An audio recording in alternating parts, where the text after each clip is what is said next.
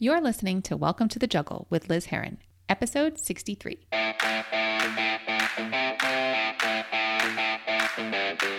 This is Welcome to the Juggle, the podcast for women who have a lot of balls in the air. I'm your host, Liz Heron, and I created this podcast to provide you with real world, tangible tips and inspiration so you can juggle it all with ease and less effort while having more fun and making sure you don't drop the most important ball yourself. I hope you enjoyed today's episode. Now let's jump in. Hello, juggler. How are you doing today?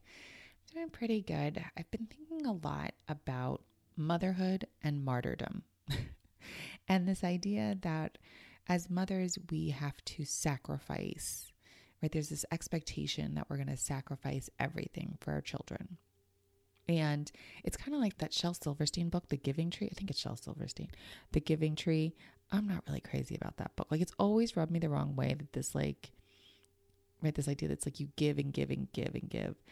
And I want to talk about that because I feel like there's, especially in this pandemic time, there's this expectation that women, that mothers are going to sacrifice, right? So there's, we've seen all the statistics about women leaving their jobs and you know being the ones to bear the brunt of you know the distance learning and the housework um, i was reading some things in prepping for this and i saw a statistic that said that like women do more housework now than they did in like the 70s right when like the majority of women were were working um, were staying at home excuse me, right? So it's this idea that like we're working and now doing more housework than we did before. And that boggled, like, it doesn't even boggle my mind because I see it all the time, but it like blew my mind and like, geez, Louise, like, what are we doing to ourselves?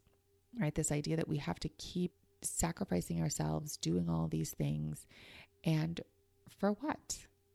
You know, I I don't think that it's helpful to our children to see that because I think one of two things happen. They either have this expectation that people will bend over backwards for them in order to, you know, put them first.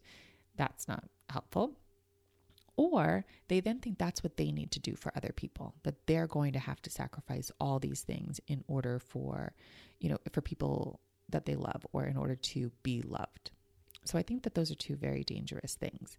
And so I want to just challenge you to see where you're being a martyr and like where are you feeling like oh i've got to do it or um, let me just sacrifice whatever it is my time my energy for you know for my children because i think that there is it's it i don't want to say it's a balance there's but it can't constantly be one-sided right it's like if you're in a tennis game, for example, you can't always be just hitting the ball over the net. No one ever serves it back to you, right? Like you're you're going to run out of balls.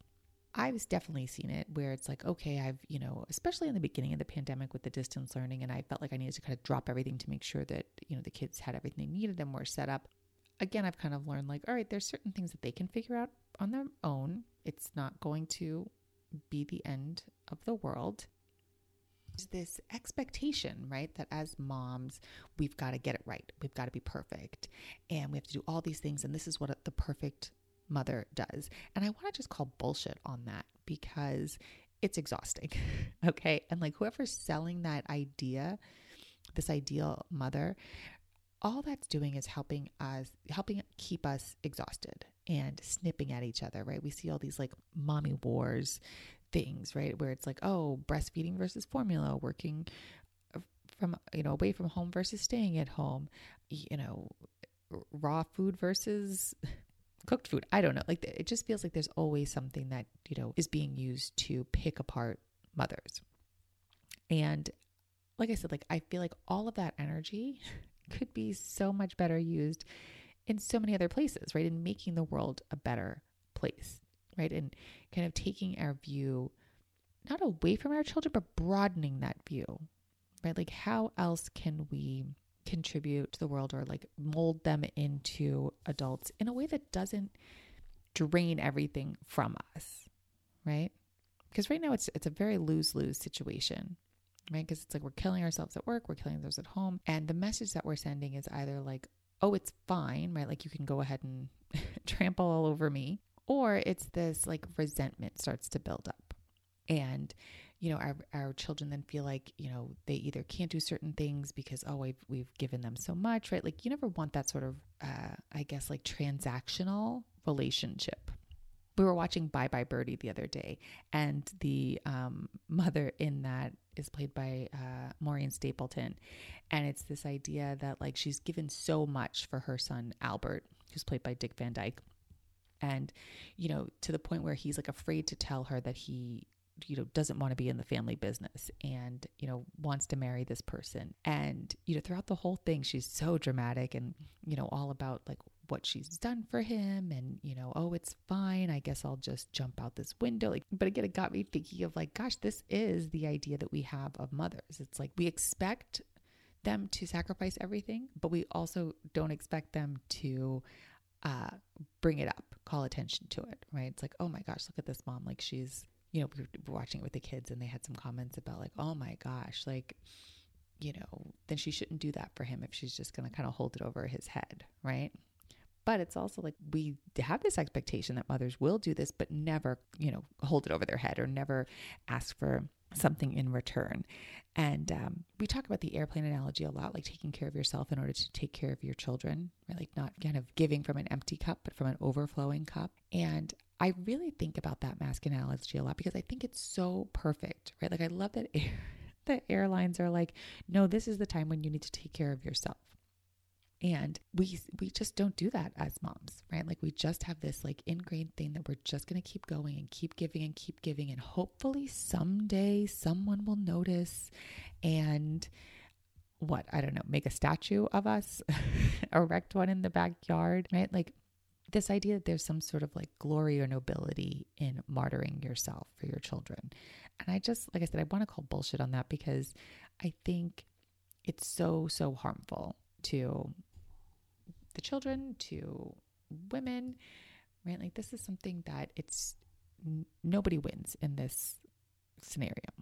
And, you know, I always think about how as mothers, we're raising adults right? We want our children to go out and be self sufficient and successful and, you know, know that they're capable.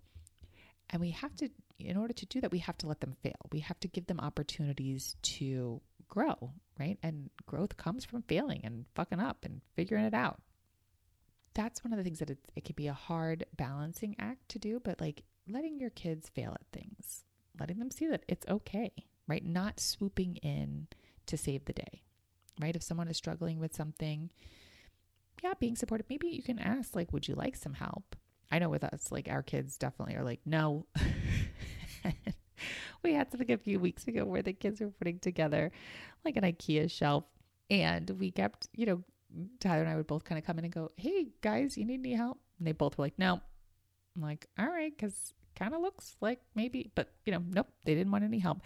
And it wasn't until they got super frustrated that, you know, we kind of went in and we're like, Are you sure you don't want some help?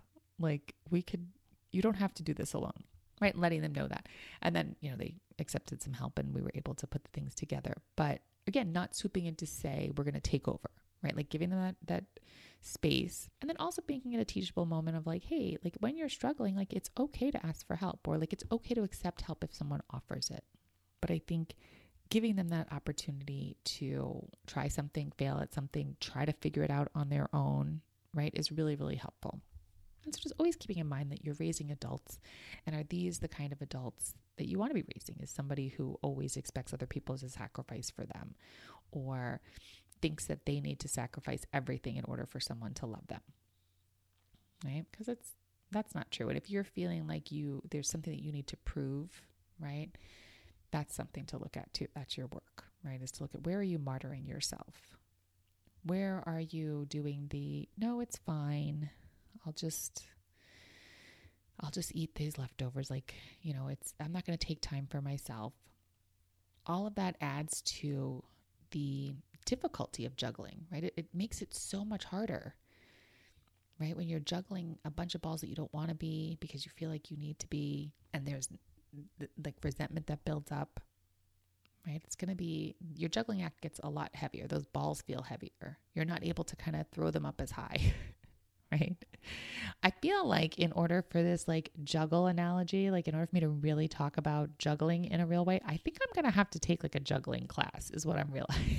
Cuz I actually like while I can juggle a lot of things like tasks and mental stuff, um like I literally cannot juggle like balls. So I think I'm going to have to take a, a class on that. So I'm going to put that down for my 2021 goals under fun is to take a juggling class and see see what this is about. That's all I have for you today. I really want you to think about where you're being a martyr, what that's about, what who that serves, right? Who who does it serve for you to be overwhelmed and exhausted and to be perpetuating this like sacrifice, right? This bullshit about like just giving and giving and giving until there's nothing left to give, right? Because it's not serving you and it's not serving your kids.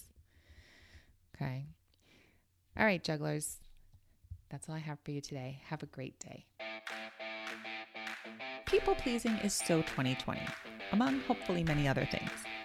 As we move into a new year, let me help you move into a new you as well. With coaching tailored to your needs, I will help you get over the people pleasing behaviors that have you feeling done before you've even gotten started. There's so much that you could be doing with so much less effort. Just head over to lizheron.com slash work with me and pick the coaching package that works for you.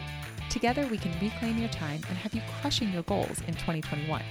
I hope you've enjoyed the show, and if you did, remember to subscribe and share with a fellow juggler. I'm Liz Heron. See you next time.